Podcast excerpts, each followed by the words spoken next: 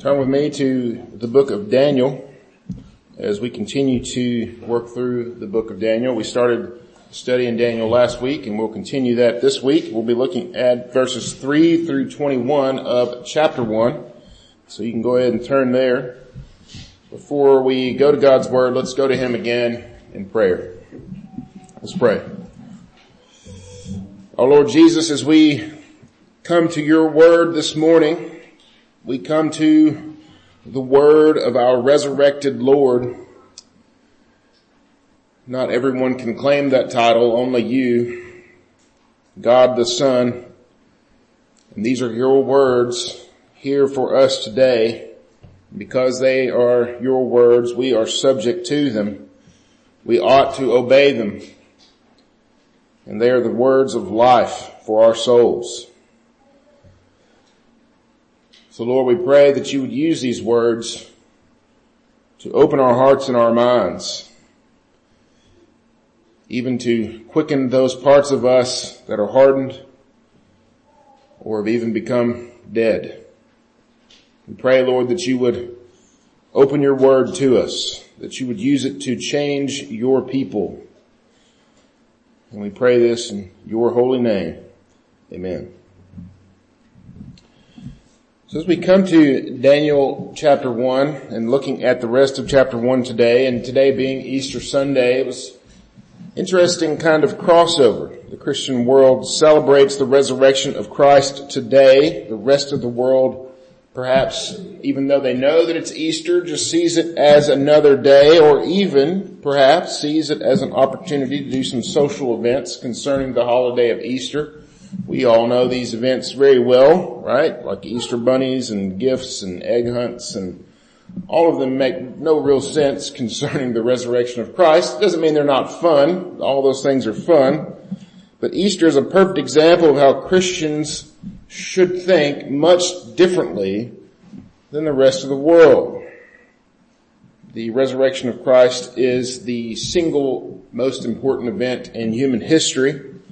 And as the church celebrates it, the rest of the world takes it as an opportunity to celebrate things like chocolate eggs that a bunny brings to their house.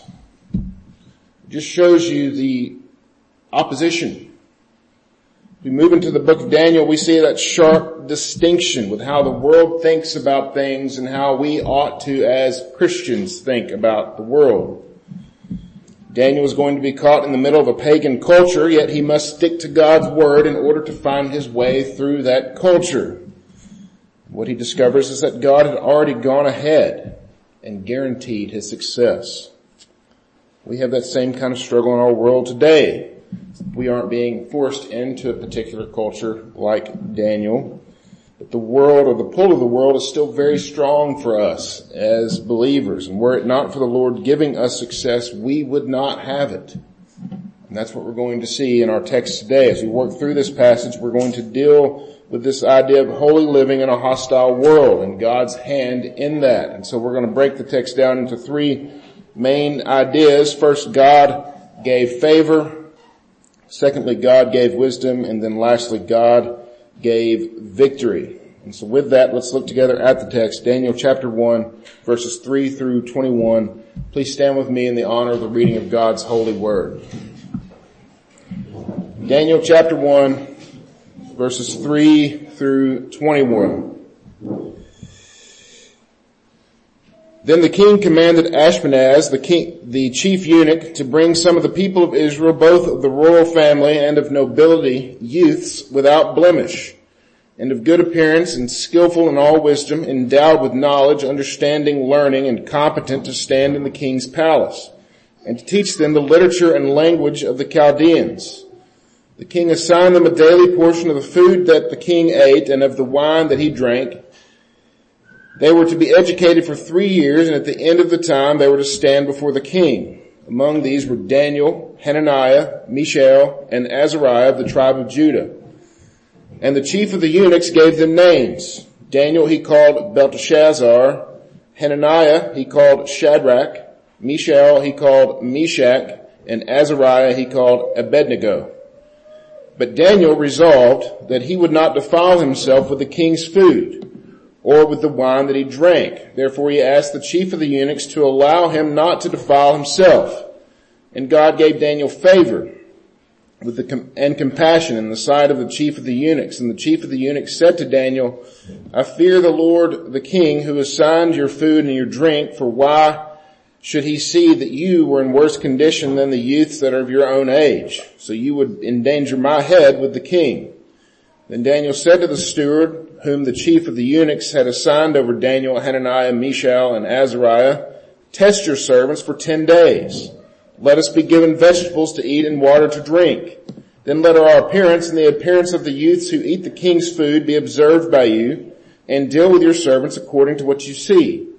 So he listened to them in this matter, tested them for ten days, and at the end of ten days it was seen that they were better in appearance and fatter in flesh than all the youths who ate the king's food.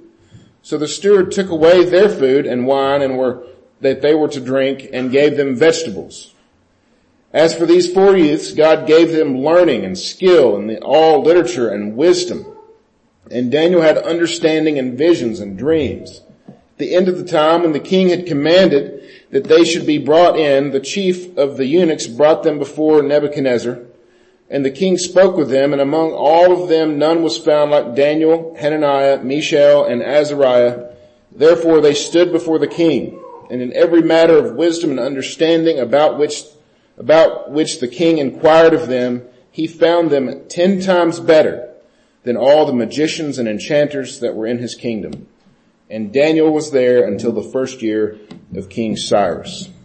Amen. This is God's word. You may be seated.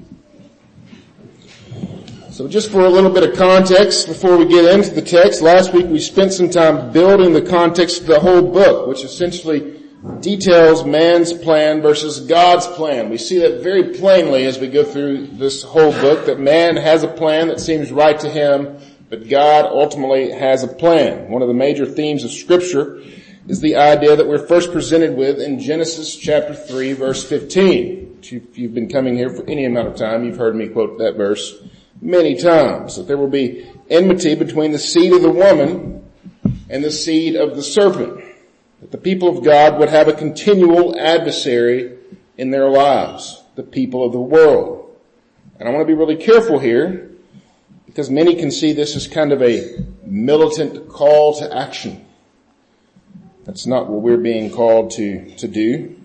Yet we are called to make disciples of all nations, baptizing them, teaching all that Jesus has commanded us. And I want to understand too that our war is not against flesh and blood. We studied that as we looked in the book of Ephesians and we studied the last portion of Ephesians in Ephesians 6. But our war is against the rulers, authorities, cosmic powers over this present darkness.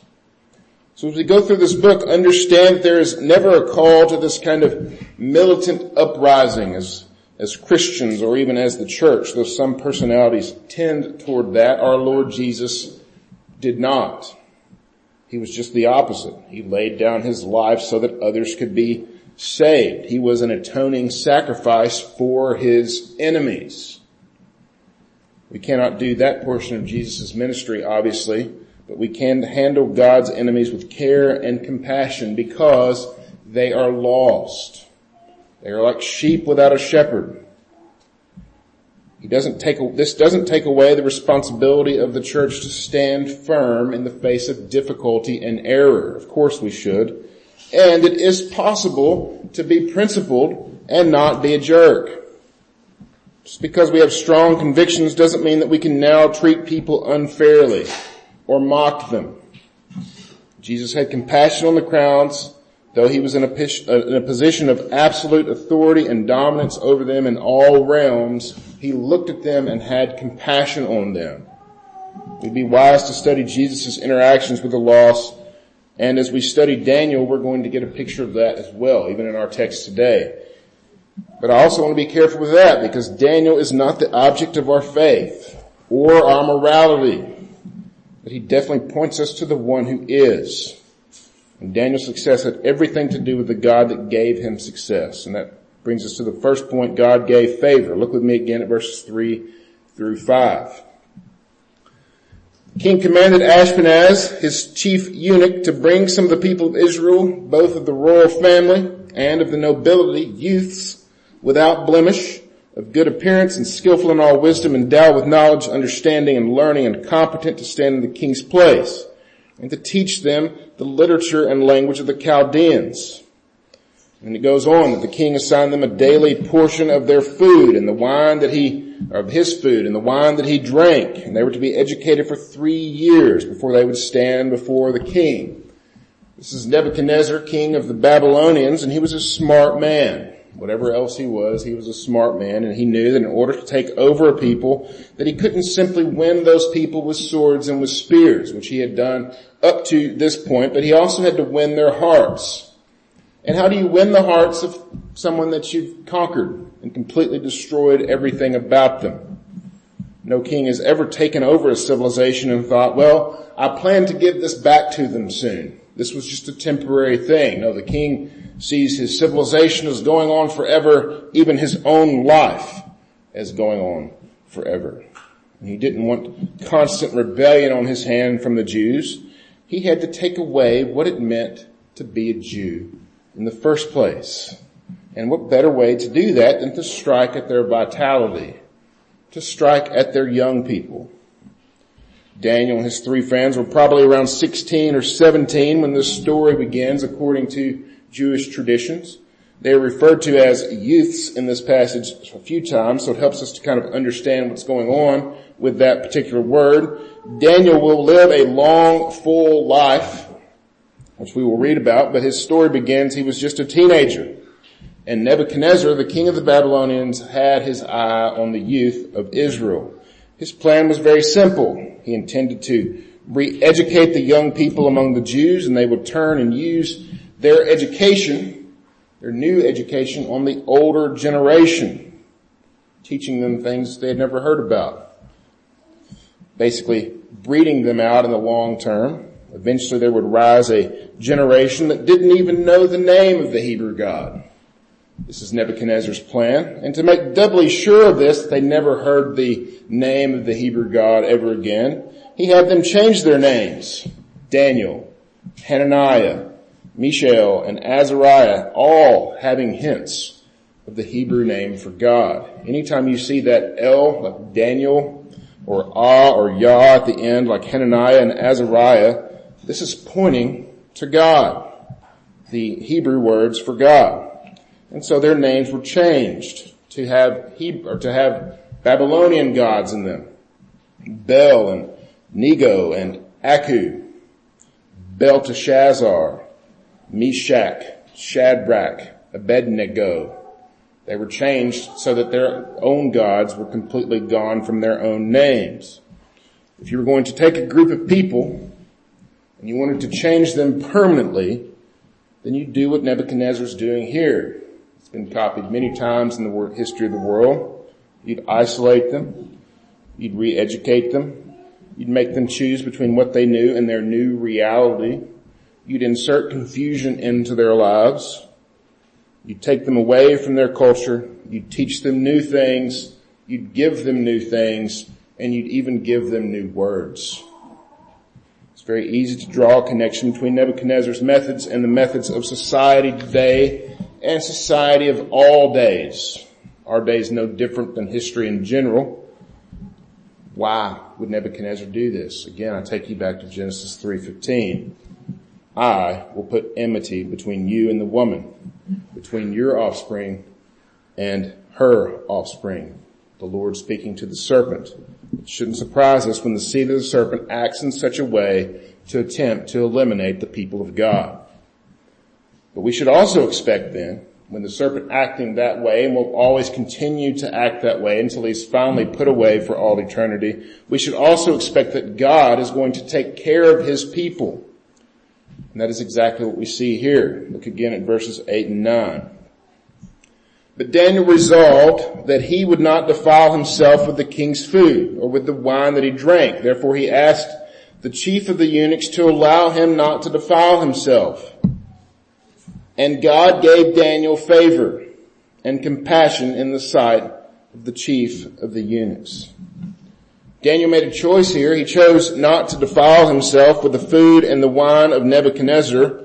Why did he choose the food and the wine of Nebuchadnezzar? We don't really know why he chose this particular stand to make. Some have said many things. If you study this passage, you'll see lots of things, and you've probably heard lots of things over the years. Perhaps it was his Jewish dietary laws that kept him from eating the food of Nebuchadnezzar, but we're not told anything about the food of Nebuchadnezzar here, or the wine. Perhaps it's the virtue of the vegetarian lifestyle that's at stake here. There's lots of things that I've heard, right? Uh, or the fact that he had to drink alcohol and he was abstaining from that, or whatever. The facts are is that we're not really told Daniel's reason to make a stand concerning the food and the wine.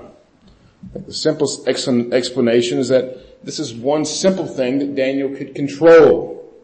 You can generally choose what to eat and drink unless your, your mouth is being forced open. And he might have a, this path of least resistance, but yet also being able to make a stand in his new setting. Learning new things in a new, in a new language don't have to be all that bad, but deciding what one would eat or drink is a nice and easy kind of relative stand to take. And that's not taking away from Daniel's choice, calling it easy. I'm just saying that this seems to be the point of least resistance. Daniel's not compromising in those other areas because we have no evidence to, to suspect that he did. But again, food and drink might be an easy place for him to say here and no further. But at the end of the day, we don't know why he chose these things. What we do know is that the Lord was, that the Lord honored his choice. And that we read in verse 9 that the Lord gave him favor with this eunuch that was placed over him. We know from our catechism that the Lord powerfully preserves and governs all his creatures and all their actions. And this Ashpenaz is no different here. He had the favor on Daniel and when Daniel asked for an alternative, he was at least amenable to hear it. He feared what might happen. We read that, right? He was afraid. Well, I'm afraid that if I bring you different food that the king is going to have my head when he looks at you and he says, you guys aren't doing so well because you're not eating or drinking. That's why Daniel kind of gives him this test and we see that as he goes, as he goes forward, right? He, he gives them this test that if you come back and look at us and we'll be better off than the other people who are here. He has compassion on Ashpenaz. He said, he said to him, he said, uh, verse 11, Daniel said to the steward whom the chief of the eunuchs had assigned over Daniel, Hananiah, Mishael, and Azariah, test your servants for ten days. Let us be given vegetables to eat and water to drink. Then let our appearance and the appearance of the youths who eat the king's food be observed by you and deal with your servants according to what you see. And so Daniel had compassion. His pagan enemy. He was going to still be able to do his job, right? But Daniel was going to be given a chance in order to shine. And I think this is important for the church. Because Daniel here did not stand up and begin whining about his rights.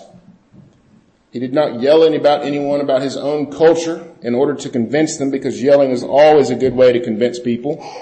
He offered an alternative and the Lord gave him favor with the people there. He treated the people with dignity and respect, much more than he would have been given otherwise, and they responded in kind. As we come to this text and we see the method of Nebuchadnezzar, Dr. Sinclair Ferguson said this, he said, somebody in Nebuchadnezzar's palace knew enough about the human heart to see that most men have their price and that good times, comfort, self-esteem, and a position in society are usually a sufficient bid for a soul. We don't know what became, the, became of the rest of the Jewish people that had, were given under the care of Ashpenaz, but we do know that Daniel resolved that he would not defile himself, that he did not have a price for his soul that he would not be conformed to this world, but be transformed by the renewing of his mind. This passage is often taught to young people as they prepare to enter into the world, be it the next step of life, maybe university or the workplace or both. And if you don't think that those places aren't vying for your soul, you're crazy. They absolutely are, as everything is. They will sell you another God in a flash. And that other God is always faulty goods. Every single time because there's only one God and he's unable to be imitated, though many try, as we read in our passage today. And it's true. Our young people must absolutely resolve not to be defiled, is what we read here from Daniel. Otherwise you will be. You have to resolve. It's, it's an active action. It's a positive thing that you must be doing. Because the passive action is to slowly become a Babylonian. Slowly but surely. So much so that not even a trace of your Christian heritage will exist. And in so many cases proving that it was never there to begin with. Yet I want to caution the adults here as well, because it's really easy to point the finger at the youth and say, see, you need to be careful what people are teaching you. I want to caution the adults here along with the young people because next year we have an election year, right? And Ashpenaz will be resurrected as he is ever so often into the form of the news media. And Ashpenaz will parade a series of false gods in front of us, each of whom will claim to be our savior. And if we're not careful, we'll pick one and we'll defend them tooth and nail in the name of Jesus. And if we're not careful, nothing about our actions and our words concerning that new God will resemble Jesus at all. They'll begin to resemble the gods that we've chosen and we'll slowly become a Babylonian right along with the rest of them. And I could pick anything, but that one in our day and age seems to be most important. At any stage of our life, we are susceptible to this pull of the Babylonian. And as soon as we become passive, we become snagged. Pray to God that He would keep us resolute against defilement, that He would grant us favor among the world, so that we might win them to Jesus, the only Savior, that He would honor our choice, and that He would continue to grant us wisdom Which brings us to the next point. God gave wisdom. Look with me at verses 15 and 16. At the end of 10 days, it was seen that they were better in appearance and fatter in flesh than all the youths who ate the king's food. So the steward took away their food and wine and they were to, that they were to drink and gave them vegetables. Daniel's plan was allowed and as a result the four boys flourished and they looked better than the other youth that were partaking in the Babylonian plan. We don't read anything about the languages and the literature that Daniel and his friends were partaking of at all. We don't know anything about that. The retraining wasn't just food and drink, it was a mind thing. Of course they were learning all sorts of philosophies and different things. And again, make people comfortable, which is the food and the drink, make people comfortable and they'll probably buy whatever poison you're selling them. But God had plans.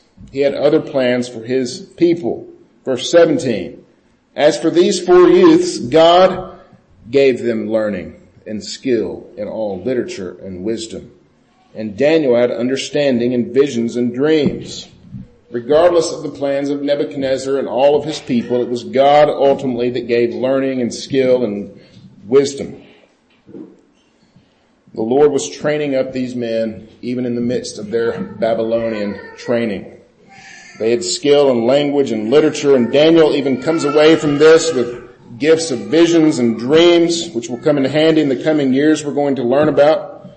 The end of this indoctrination period, they walked away as strong men of God, unfazed by the world's attempts to draw them in. And they were so good, in fact, that we read in verses 18 through 20 that Nebuchadnezzar brought them in to be before him. And in verse 20, and in every matter of wisdom and understanding about which the king inquired of them, he found them ten times better than all the magicians and enchanters that were in his kingdom. And it wasn't because they weren't indoctrinated. They had been taught all these things by the Babylonian people, but the Lord used them and that he would be, that they would be used by this pagan king for his needs of understanding and wisdom. As a young minister, I was keenly aware of the way that people looked at ministry work. Started my, ministry, my vocational ministry as a youth director, not an ordained minister, but just working with the youth of a church. But even then I was keenly aware of the way that people viewed my position in the church versus really anything else at all. Anything else in the, out in the world. Ministry work in their mind was obviously a spiritual kind of thing and they would often refer to my work in ministry as the Lord's work and anything else was just kind of also ran, just kind of unimportant. And if you aren't doing the Lord's work, you really aren't working. You're just kind of settling for something that's not as good. But what Daniel shows us here is that nothing could be further from the truth. Daniel was working for a pagan king who had taken the sacred things of God and had mingled them among his own things. He was working for a pagan king who destroyed the temple and burned Jerusalem and slaughtered Jews by the thousands. And yet he distinguished himself so much so that he was ten times better than the pagan magicians and the enchanters. The pagan king Nebuchadnezzar valued a man of God above his fellow pagans. And we think the Lord can't use our work. That he can't use anything at all to do whatever he pleases. Many of you know that I teach school right down the road here at Murray High School. And teaching school has been the single most rewarding work of my life. Because what it has shown me more and more is that the Lord is continually able and willing to show his goodness and ability to take something bad, me, and do his work with it. Many times Christians who aren't working in full-time ministry see their lives as less than fulfilling because they aren't doing quote unquote the Lord's work. And let me caution you with that idea because it's not true. Because it's quite possible to be in vocational ministry and be doing no work at all.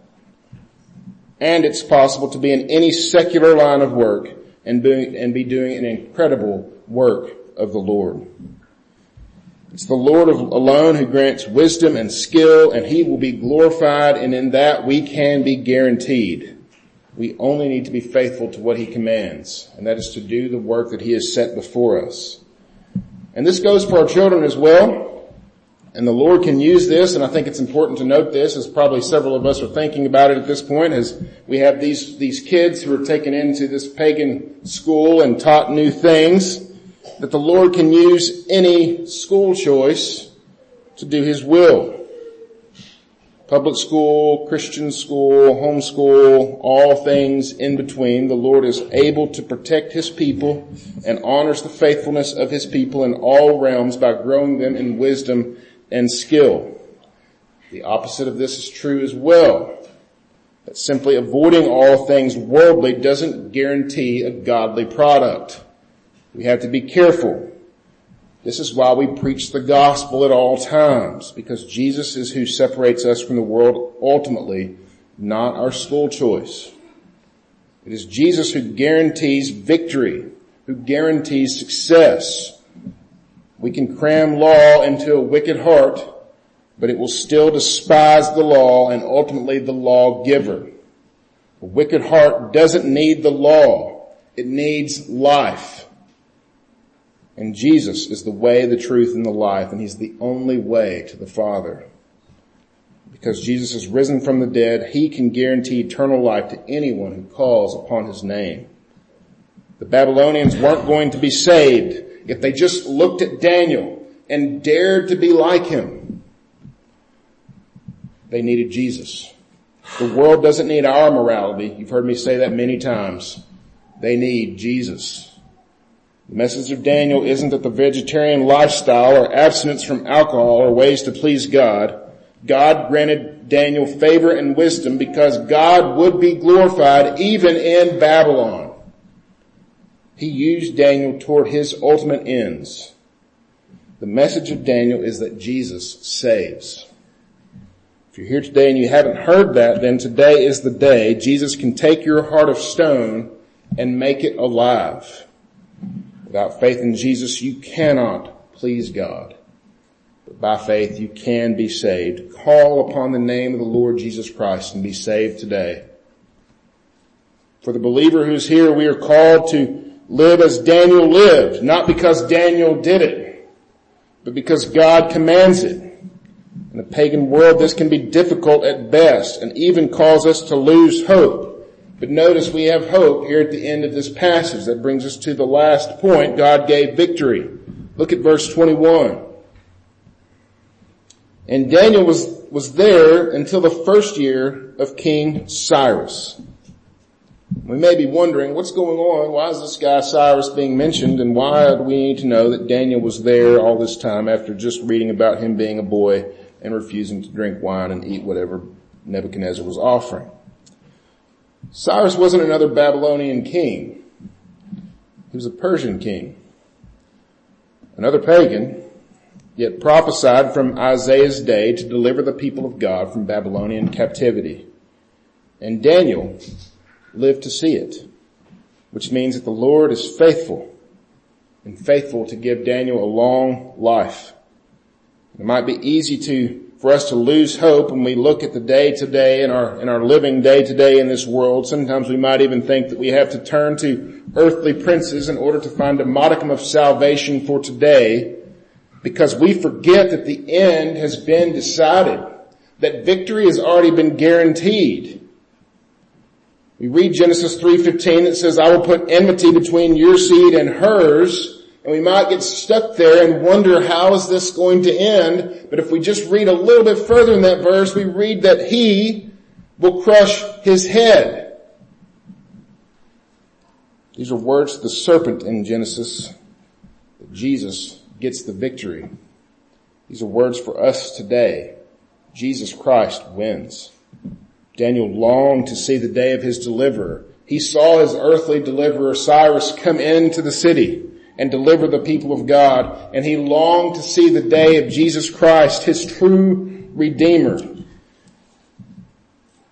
And that's the reality of the situation because Daniel is right now with the Lord Jesus. Jesus is right now at the right hand of the Father alive and well because he is risen from the dead. And Daniel knows his hope fulfilled in Jesus today.